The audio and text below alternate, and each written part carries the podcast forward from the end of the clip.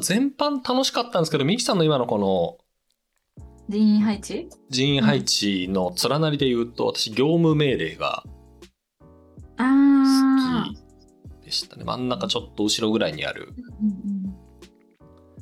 やつで、まあ新入社員としてとある大きい会社にこう入社をしましたと。で、そのとある、なんていうんですか？部署総務部の推進課っていう、マジ謎の部署に呼ばれて、なんか仕事を依頼されて、うんうんうん推進課？推進課って何やんだ大丈夫かな？みたいな。言ったら、君は一人暮らしかと。うんはい。独身かと。言われて、はい。何を依頼されるのかな？産業スパイかな？ってめっちゃ言ってたら、ちょっと夜、家で、なんか呪文を唱えてくれと。電話がかかってきようが何があろうが、もうとにかくもう呪文を唱え続けろと。ろうそくの火が消えるまで。って言われて、はあ、で、家に帰って、なんでちょっとこんなことやらなあかんのかなっていうのやめて、途中でやめちゃったら、翌日、お前やらなかっただろって言われてめっちゃ叱られて、はあなんでわかるの？ってもうなり、うんその後、その推進課から依頼する、される謎のこのお仕事をこう必死にこなそうとすると。呪文を唱える何かから、あの、世界地図でこうなんかこうピッピってこう国名にアンダーライン引いていくとか、これ何のためになってんだろうなみたいなあのことをやると、ありがとう君のおかげで契約がうまく決まったよみたいなことを推進課の人から言われると。うんで、最後家族ができたり、物もらって、物もらって、こう、妻の浮気現場とか目撃しちゃうんですけど、いや、ほら、あの私たち会社勤めたからって言って、こう、あー ってお互いになるっていう終わり方をするっていう。ですごい好きな、すごい好きなショートショートでしたね。みんなでこうニヤニヤしながら終わるっていう。うんねえこの意味わかんないおまじないをするとすることでも自分が役に立っているって思えればそのおまじないをやり続けることができるっていうのは怖い話ですよね。そうね。そうですよ。中盤から後半もう疑いゼロですからね。そうやりますって言ってね脳死でやってますから。うん。ただ成績上がっていくからねそんで。そうなんですよ。世界地図やった時とかはもう最初は、え？えその呪文えと唱えるだけですか？みたいなことを言ってた人が、うん。必ずご期待に沿います。で、お願いされてもいない、なんか移動経度のマス目一つずつをぜ全部順次確認してめちゃくちゃやるみたいな、いい、おーみたいな。すごいね、頑張ってるねっていう感じがするのは、うん。いろんな皮肉が効いてる感じがしていいいいですね。好きですね。うん。私そののぞみさんがあのこの本を読む前回にその星一は3年ぐらいだけ会社員勤めをしたことがあるみたいに言ってたじゃないですか。うんうん。なんか確かに勤め人の発想だなって思ったっていうかやっぱり生粋の高等遊民的小説家や教師から小説家になった人には書けないこう視点だなってすごい思いましたけどね。私、うんこの短編を読みながら並行して、あの、星新一1001話を作った人っていう、うんうん。すげえ分厚い星新一取材集みたいな、はいはいはいはい。600ページぐらいあるんですけど、うんそれを読んでいって、星新一が、まあ、どんな、まあ、人だったのかというか、まあ、生い立ちとかも含めて書いているうんうんうん本なんですよ。で、あの、星さんっていう名字は本名なんですよね。うんで、新一も、あの、新の漢字は違うんですけど、まあ、それは本名ですと。うん星さんっていう人なんですよね、もともと。うんで、えっと、今、星薬科大学っていう大学あるじゃないですか。はい。で、それでもともと、この星グループというか、がはいはい。作った大学なんですよね。で、戦前にめちゃくちゃ大きかった星製薬っていう会社の御曹司ですと。このあの、星新一ね。で、お父さんが、星はじめっていう、あの、新一の新抜いた星に一って書いて星はじめっていう人なんですけど、もうスーパーポジティブマンみたいな人で、はいはいはい。会社をめちゃくちゃでかくして、あの、モルヒネの製造とかでもうとにかくでかくなってくるんですけど、あ、そうなんだ。そ。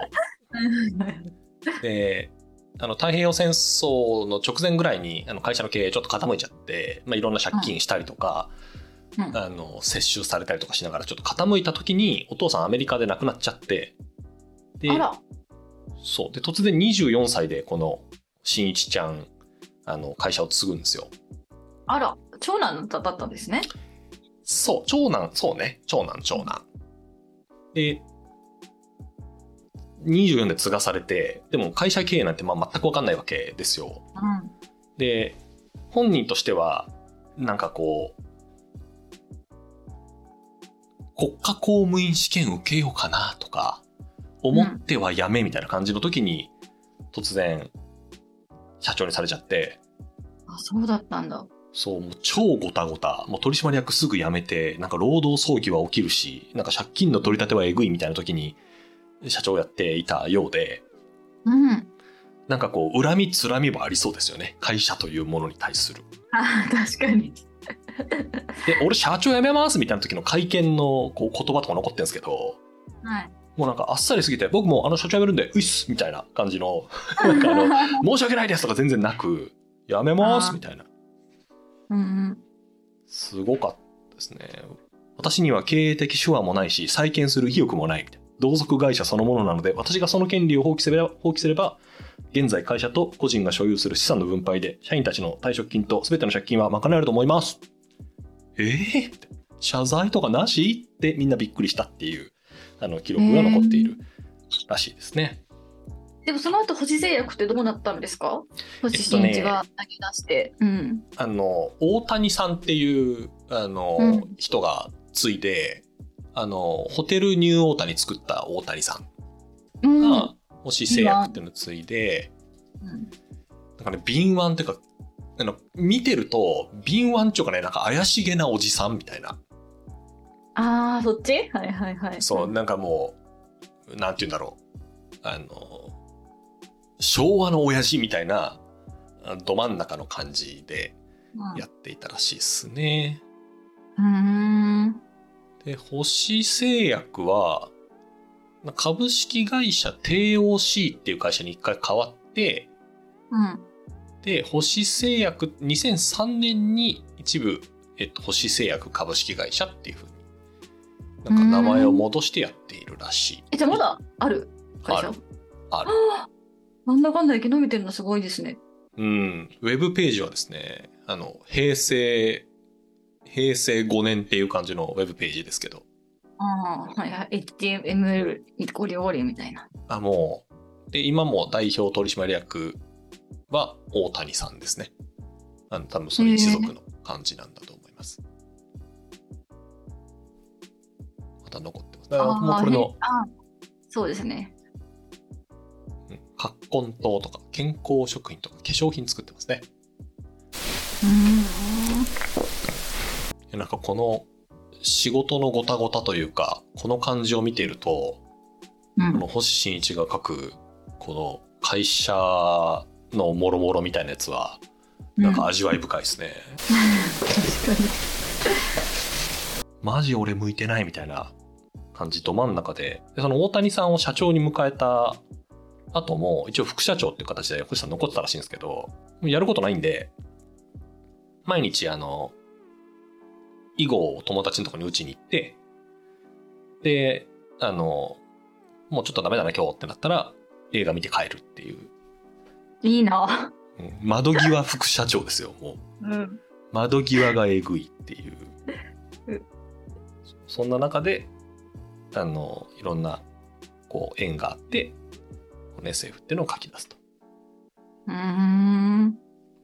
なんか全部さ、その、若干古い感じもするんだけど、このなんか SF の設定で感じさせないっていうか、ホームページを私もちょっと見たときに、なんか時代を超えて愛されるショートショートにするために、その電話のダイヤルを回すっていう表記を電話をかけるに変えたりとか、このなんか時代を感じさせないような表記にリライトするっていうことに、あの晩年は力を注いでましたって書いてあって、へえ確かにそうだなって思ったんですよね。あんまりまあ若干だからふこの大型コンピューターとか言ってるのが多分今今時ってそんな大きくないだろうとかそそんぐらいのことはあるもののうん。あんまりあ昭和の話だなって思うことってなくていやあるかもしれんない今もみたいな感じの方が多くってあの面白い、まあ、訪問営業とかね、まあ、ないかもしれないけどでもなんかこういう不思議な SF 設定って思えば飲み込めるっていうかそうね。今もあるかもしれんって思ったんですよね。そうね。ダイヤル回すか。確かにね。今言言われると分かんないだろうん。だって、私たちですらダイヤル回したことはないじゃないですか。なんかそういう電話があったってことはさすがに知ってるけど。そううな。あ、あの、私はあるよ。あ、そうですか？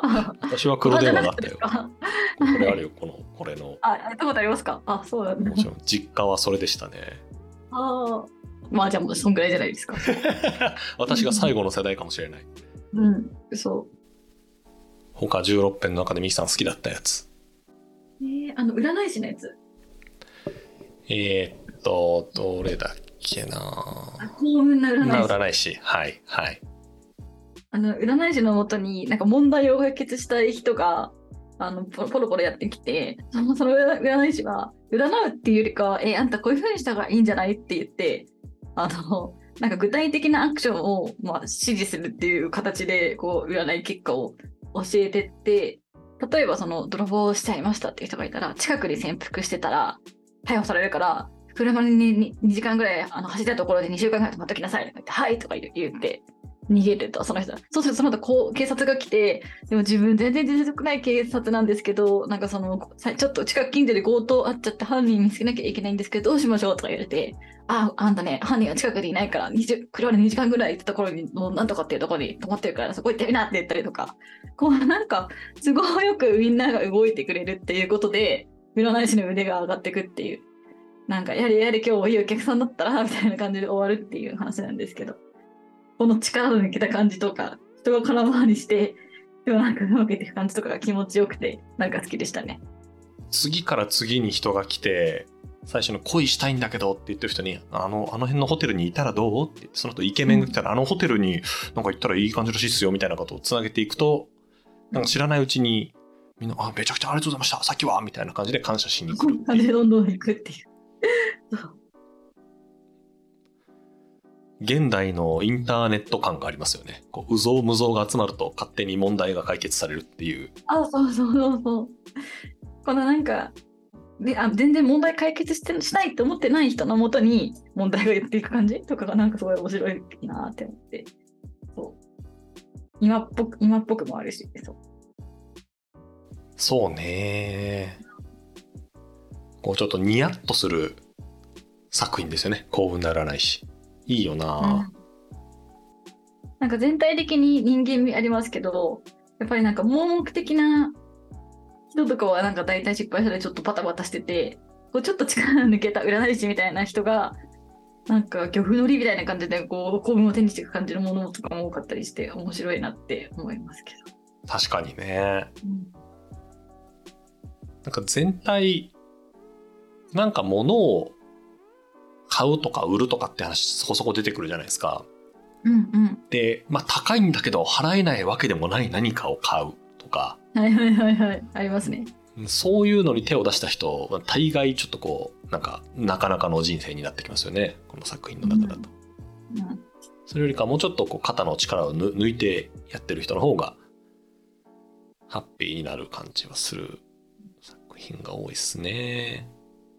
私過去の人生っていうあのバーで自分の過去を売ってく、ああ、はい。今日最初の方ね。うんそうそうこれすげえいいなと思っててうんうん。なんかちょっとちょっと前の過去を売ってお酒がタダになってでもうちょっと売ってまたタダになってみたいなで売るだけじゃなくてその部分が誰かのやつと置き換えられててめちゃくちゃハッピーじゃんってなっていてこれ泥沼にはまってくっていう話なんですけどこれはあれですね肩の力が入りすぎた人の不幸のお話そうですね。ですよね過去を売れるっていうのめっちゃいいですよね。なんか朝起きたら実は自分が20代はいろんなとこ旅してて、うんすごい楽しかったっていう記憶がある。記憶があったらもうほぼ体験してるようなもんなんじゃないかって思っちゃうんですけどね。うーん。なるほどなえ、ど、どこら辺は売ってもいいですか、ミキさどこら辺は売ってもいいあのーえーでもなんか中高6年間女子校で芋虫やってたんでそこら辺はいい感じに青春した記憶と変わるといいなって自転車で2人乗りとかしたことあるみたいなやつになったらいいなって思いますけどん。これ、売るっていうか、交換するに近いじゃないですか。バーテンダーの人に、と、その時の記憶を、何月何日の記憶を交換するみたいなうん感じだったんですけど、ミキさん、じゃあそれをやるとしたら、どのあたりの人と交換していく感じがいいですか？中高6年間。えー、なんかその私毒にも薬にもならない。なんかほんと何もないから。なんていうんですか？でほなんて本当に授業を受けてただけっていうか友達と遊んだりとか。うん。いじめとかもないんであの6年間。本当に平和に過ごしてまっすぐ起伏はないので起伏がありゃいいかなという気持ちもあります。ネタがあるっていうか。起伏ね。はい。あと隣の人が逮捕されたことがあるとかいじめがあったとか。普通に恋愛を楽しんだとかなんでもいいけどなんかエピソードがある、うんエピソードな小学校の教室にヤクザが乗り込んでくるみたいなことはありましたよ。えーどうですか？いいねいいねいいですか？いいですね小学校いいですね5年生ぐらいの時の私の記憶と交換することは可能ですよ。うんうんうんえでも同じ時期と交換しないとですよねそうね。そうね。何月何日交換でしたからね。うんいや、この人、なんか最初交換したらめっちゃモテてとか、最高すだよな。げえ女と遊んだ記憶とかになってるんですよね、そう、そうなんだよな。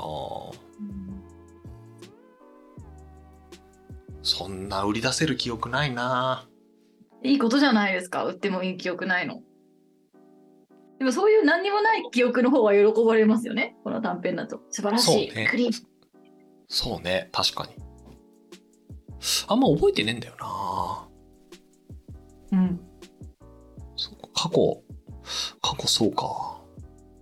なんか仕事場でね、フランスからの問い合わせが来ていて、フランス語全く誰も読めないんだけど、交換した記憶の中にそれが含まれてたからフランス語読めるみたいなのも、これも出てくるもんな。うんうん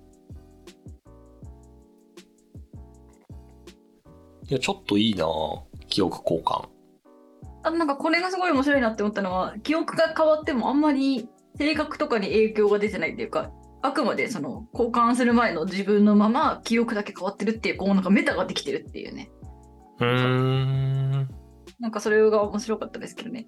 なんかその過去の経験が破天荒だったらちょっとその危うい人になってそうじゃないですか今となっては。危ういっていうかもうちょっと自由な感じのね。だけどうん。そうじゃなくて、あくまで、うんとそのな内面みたいなものは自分のこれまでの経験でできた内面のまま記憶だけちょっと変わってるっていうねそうか。確かに。確かに。うんでもなんか見てく感じ、こう、後半どんどんこうアグレッシブになっていくじゃないですか、この人。うんうんうんうんなんかそれを見ていくと、ちょっとずつ影響するっていうことなのかなとも思いながら、今改めてページを送ってるんですけど。それはなんかメタっていうかその自分は過去こんなことをしたっていう記憶があるんだからこうみたいなのっていうんですか？そのな内部内面幼少期から形成された事故っていうよりかはその,、うんそのメメタでこう変化してる感じですよなんか、うん解釈した私ははあ。はあ。だってよく考えたらこんなに真面目に生きたけどよく考えたら私って若い時はこんなに遊んでたしこういうこともしたこういうこともしただったらみたいななんかそそういう再解釈みたいなことで変化してる感じがしたんですよね。ああ、それは確かにそうかもですね。思い込みでいけんのかなそういうやつ。ちょっと楽しそうだもんなこの人のこの記憶交換。昨日ちょうど1週間に一度の NHK の番組何か見るデイだったんですけど、うんうん星新一で検索をしたら、私全然知らなかったんですけど、去年、星新一の不思議な不思議な短編ドラマっていうシリーズがやっていて、はいはい。30個ぐらいかな ?20 個か30個ぐらい、星新一のショートショートを映像に起こすっていうのをやっていて、できるな。やってましたよ。その不眠症っていうやつを見てたんですけど、うんうんうん。眠れ、とある事故、なんかこう、脚立かなんかがバーンと落ちて、うんそれ以来全く眠れなくなっちゃった男性がいて、最初はちょっと不眠症なんとか治さなきゃっつっていろんなこう、枕試したり薬飲んだりとかやるんですけど、全然ダメで、うんうん。で、とある名医のとこに行ったら、え、もう治す必要なくないですか？みたいな。寝なくていいんですよね？もう数ヶ月間寝てなくて普通に問題ないんだったらそれでよくないですか？って言われて、そうじゃんって気づいて何かやり始めるっていう、ショート、ショートというかお話だったんですけど、これも、なんて言うんでしょう。らしさに溢れる、皮肉に溢れる感じのめっちゃいい作品でしたね。やっぱね、ちょっとこう、何かもうちょっとで求め出すと大体破綻するっていうのの、まあいい例というか、うん。いいお話でしたね。まあ、確かに、もし新規そういうの多いですよ。まずはどうですか？お試しで返品も可能ですよ。ただですよ。とか言って1週間試して、1年契約して、みたいな。サブスクリプションモデルを予言しているって思うことすごい多いっていうかあ。そっち？そっち？うん。でもそそういうの多いですよね。ドサブスク感はある。そう。まず一旦おあの疑って、えー、怪しいよとか、えー、お高いんでしょ？みたいな言われて、いやいやいやいや、お試し期間ありますよっつって、たじゃあ試してみるわ。で、だんだんどっかでハマって、ズブズブになって、なるほど、そういう仕掛けだったのかってなるっていう。いやでもその訪問販売みたいな人を結構気軽に家にあげるっていう感じのものが多いのを見ると時代だなって感じしますよね。それは感じる。うん。今しんどいだろうな、これ。DM とかでしょ。だから今だったら。まあそうね。確かにそうね。なんかある日、不思議なメールが届いたみたいな。な、なぜかクリックしてしまい、なんか気の迷いかなぜか、あの、そのウェブページを見てしまったら、どうしても気になってしまったみたいな。ああ、現代星新一ね。理想だな。確かにな。コンコンピューターなるべく出さないように避けてるみたいなとこありますよね。AI 的なポジションでしか多分、コンピューター出さないようにしてるっていう感じありますよね。そうね。なんか星新一ってテトリスみたいだなって思って、一人でバーとかで飲んでて酔っ払って、ちょっと本とか読む元気なくなってくるとテトリスとかやっちゃったりするんですけど、そのは代わりに星新一を読む感じでした、最近は。独特？え、そうですか。なんかちょうどいいから、あの、星新一ぐらいだったら読めるな、みたいな。ああ、そうね。そうね。てか、え、テトリス？えー、なんかテトリスってか、なんかパズルゲームとか、あの、ワードルとかわかります？ワードゲームわかみたいなるわかる。とかややるんですけど、あの、その代わりにこんな感じ。え、なんかど、なんか脳死でできる、なんだ、なんかやつみたいなやつ。それはいい星新一の楽しみ方ですね。うん。しかも酒飲めながらね、読むのにちょうどいいっていうことはすごいよくわかりました、星新一は。ボリュームも、その言葉のトーンもね、淡々と進んでいきますもんね。うんうん